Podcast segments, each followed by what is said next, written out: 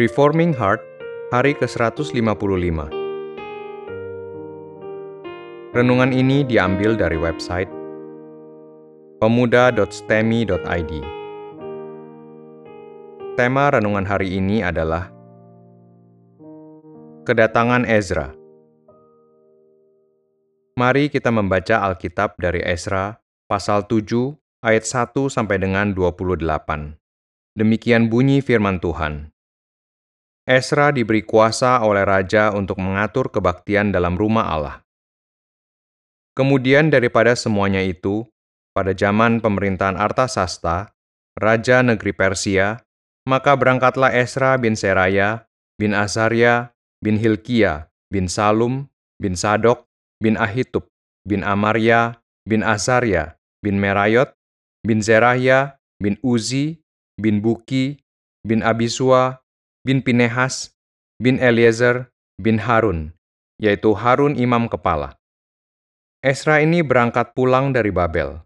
Ia adalah seorang ahli kitab, mahir dalam Taurat Musa yang diberikan Tuhan Allah Israel. Dan raja memberi dia segala yang diingininya, oleh karena tangan Tuhan Allahnya melindungi dia.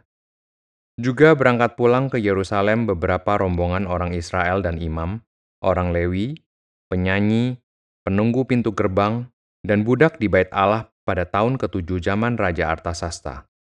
Lalu tibalah ia di Yerusalem pada bulan kelima, yakni pada tahun ketujuh zaman raja itu. Tepat pada tanggal satu bulan pertama, ia memulai perjalanannya pulang dari Babel, dan tepat pada tanggal satu bulan kelima, ia tiba di Yerusalem. Oleh karena tangan murah Allahnya itu melindungi dia. Sebab Esra telah bertekad untuk meneliti Taurat Tuhan dan melakukannya serta mengajar ketetapan dan peraturan di antara orang Israel. Inilah salinan surat yang diberikan Raja Artasasta kepada Ezra, imam dan ahli kitab itu, yang ahli dalam perkataan segala perintah dan ketetapan Tuhan bagi orang Israel. Artasasta, raja segala raja, kepada Ezra, imam dan ahli Taurat Allah semesta langit dan selanjutnya. Maka sekarang, olehku telah dikeluarkan perintah bahwa setiap orang di dalam kerajaanku yang termasuk orang Israel awam, atau para imamnya, atau orang-orang Lewi, dan yang rela pergi ke Yerusalem, boleh turut pergi dengan engkau. Oleh karena engkau disuruh raja serta ketujuh orang penasihatnya untuk mengadakan penyelidikan mengenai Yehuda dan Yerusalem, dengan berpedoman kepada hukum Allahmu yang menjadi peganganmu, dan untuk membawa perak dan emas yang diberikan raja serta penasihatnya sebagai persembahan sukarela kepada Allah Israel yang tempat kediamannya di Yerusalem, beserta segala perak dan emas yang akan kau peroleh di seluruh provinsi Babel, dengan persembahan sukarela yang akan dipersembahkan oleh rakyat dan para imam bagi rumah Allah mereka yang ada di Yerusalem. Maka oleh karena itu haruslah engkau dengan seksama memakai uang itu untuk membeli lembu-lembu jantan, domba-domba jantan, anak-anak domba dengan korban sajiannya dan korban curahannya. Dan haruslah semuanya itu kau persembahkan di atas mesbah di rumah Allahmu yang ada di Yerusalem. Tetapi apa yang dianggap baik olehmu dan oleh saudara-saudaramu untuk diperbuat dengan perak dan emas yang selebihnya, boleh kamu perbuat sesuai dengan kehendak Allahmu. Hanya perlengkapan-perlengkapan yang diserahkan kepadamu untuk ibadah di rumah Allahmu, sampaikanlah itu ke hadapan Allah di Yerusalem. Dan yang lain yang masih diperlukan untuk rumah Allahmu, yang pembayarannya menjadi tanggunganmu, itu boleh kau bayar dari perbendaharaan kerajaan. Kemudian aku, Raja Artasasta, telah mengeluarkan perintah kepada semua bendahara di daerah seberang sungai Efrat, begini. Segala yang diminta daripadamu oleh Imam Esra, ahli Taurat Allah semesta langit, haruslah dilaksanakan dengan seksama dengan memakai perak sampai jumlah 100 talenta, gandum sampai jumlah 100 kor, anggur sampai jumlah 100 bat, minyak sampai jumlah 100 bat, dan garam tidak terbatas. Segala sesuatu yang berdasarkan perintah Allah semesta langit harus dilaksanakan dengan tekun untuk keperluan rumah Allah semesta langit, supaya jangan pemerintahan raja serta anak-anaknya kena murka. Lagi pula kami beritahukan kepadamu bahwa tidaklah sah bila para imam, orang Lewi, penyanyi, penunggu pintu gerbang, budak di bait Allah, dan para hamba rumah Allah dikenakan pajak, upeti atau bea. Maka engkau, hai Esra, angkatlah pemimpin-pemimpin dan hakim-hakim sesuai dengan hikmat alamu yang menjadi peganganmu, supaya mereka menghakimi seluruh rakyat yang diam di daerah seberang sungai Efrat, yakni semua orang yang mengetahui hukum alamu, dan orang yang belum mengetahuinya haruslah kau ajar. Setiap orang yang tidak melakukan hukum alamu dan hukum raja harus dihukum dengan seksama, baik dengan hukuman mati maupun dengan pembuangan, dengan hukuman denda atau hukuman penjara. Terpujilah Tuhan, Allah nenek moyang kita, yang dengan demikian menggerakkan hati raja, sehingga ia menyemarakan rumah Tuhan yang ada di Yerusalem, dan membuat aku disenangi oleh raja dan penasihat-penasihatnya, serta segala pembesar raja yang berkuasa. Maka aku menguatkan hatiku karena tangan Tuhan Allahku melindungi aku, dan aku menghimpunkan dari antara orang Israel beberapa pemimpin untuk berangkat pulang bersama-sama aku.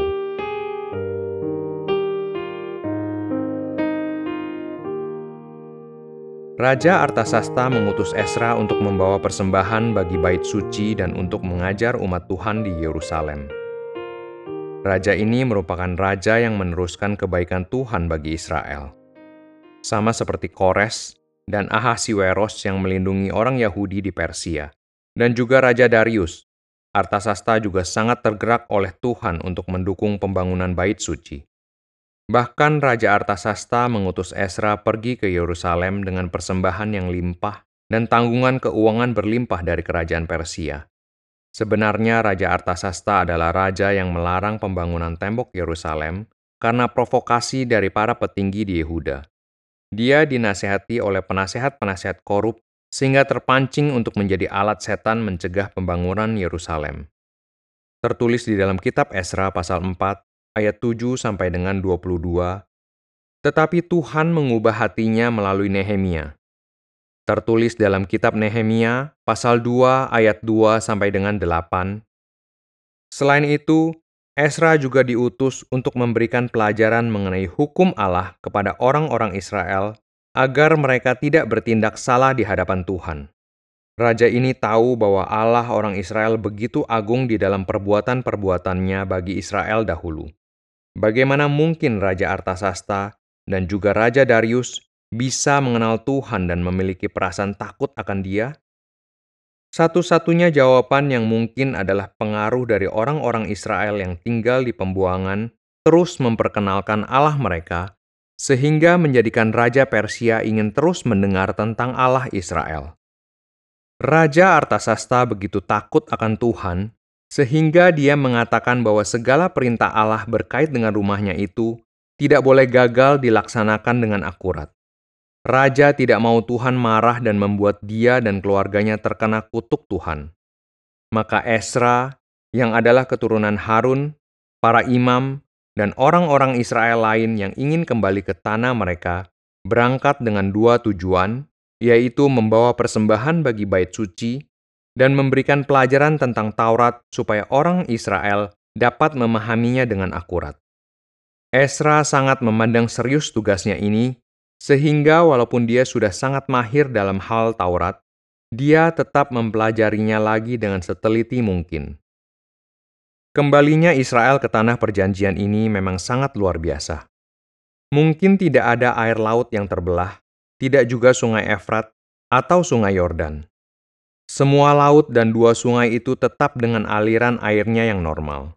Mungkin juga tidak ada tiang awan dan tiang api menyertai mereka, tetapi Tuhan menyertai mereka dengan cara yang unik, yaitu memakai inisiatif para raja Persia untuk memulangkan mereka dan mendirikan bait sucinya.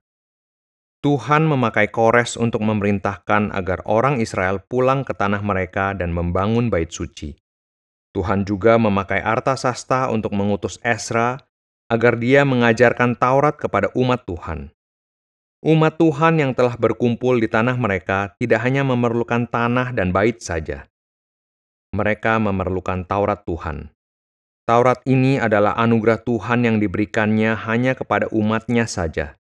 Dan siapakah yang berinisiatif agar di Israel ada pemimpin-pemimpin yang menaati Taurat?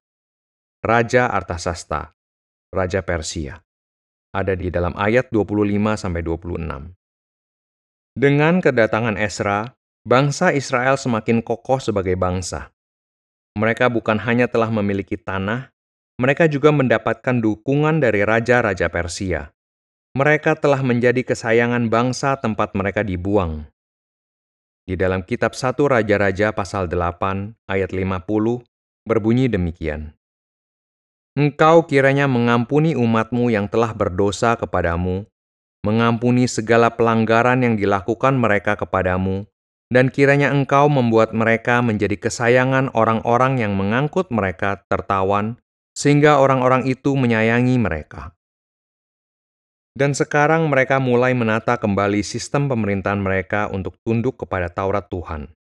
Inilah tugas Esra, Raja Artasasta menginginkan Esra membina seluruh rakyat Israel dan mengangkat pemimpin-pemimpin yang mengerti Taurat. Anugerah Tuhan bagi bangsa ini sangat besar.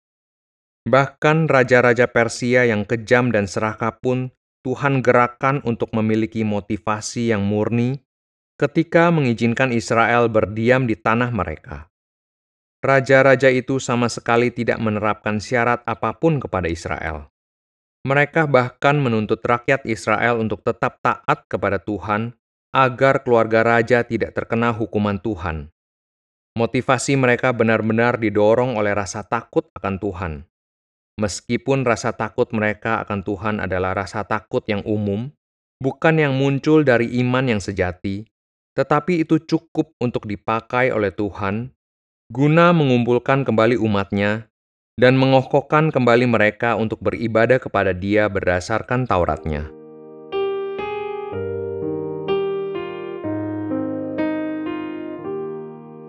Untuk direnungkan. Pertama, Raja Artasasta mengutus Esra untuk mengatur umat Israel agar mereka terus tunduk kepada Taurat Tuhan.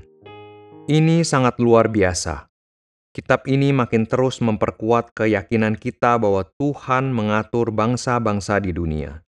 Dialah yang akan mengarahkan hati para raja-raja besar ini. Seperti tertulis dalam kitab Amsal pasal 21 ayat 1 yang berbunyi demikian. Hati raja seperti batang air di dalam tangan Tuhan. Dialirkannya ke mana ia ingini. Tuhan menggerakkan mereka untuk takut akan Tuhan dan memuluskan jalan yang telah direncanakannya bagi umatnya.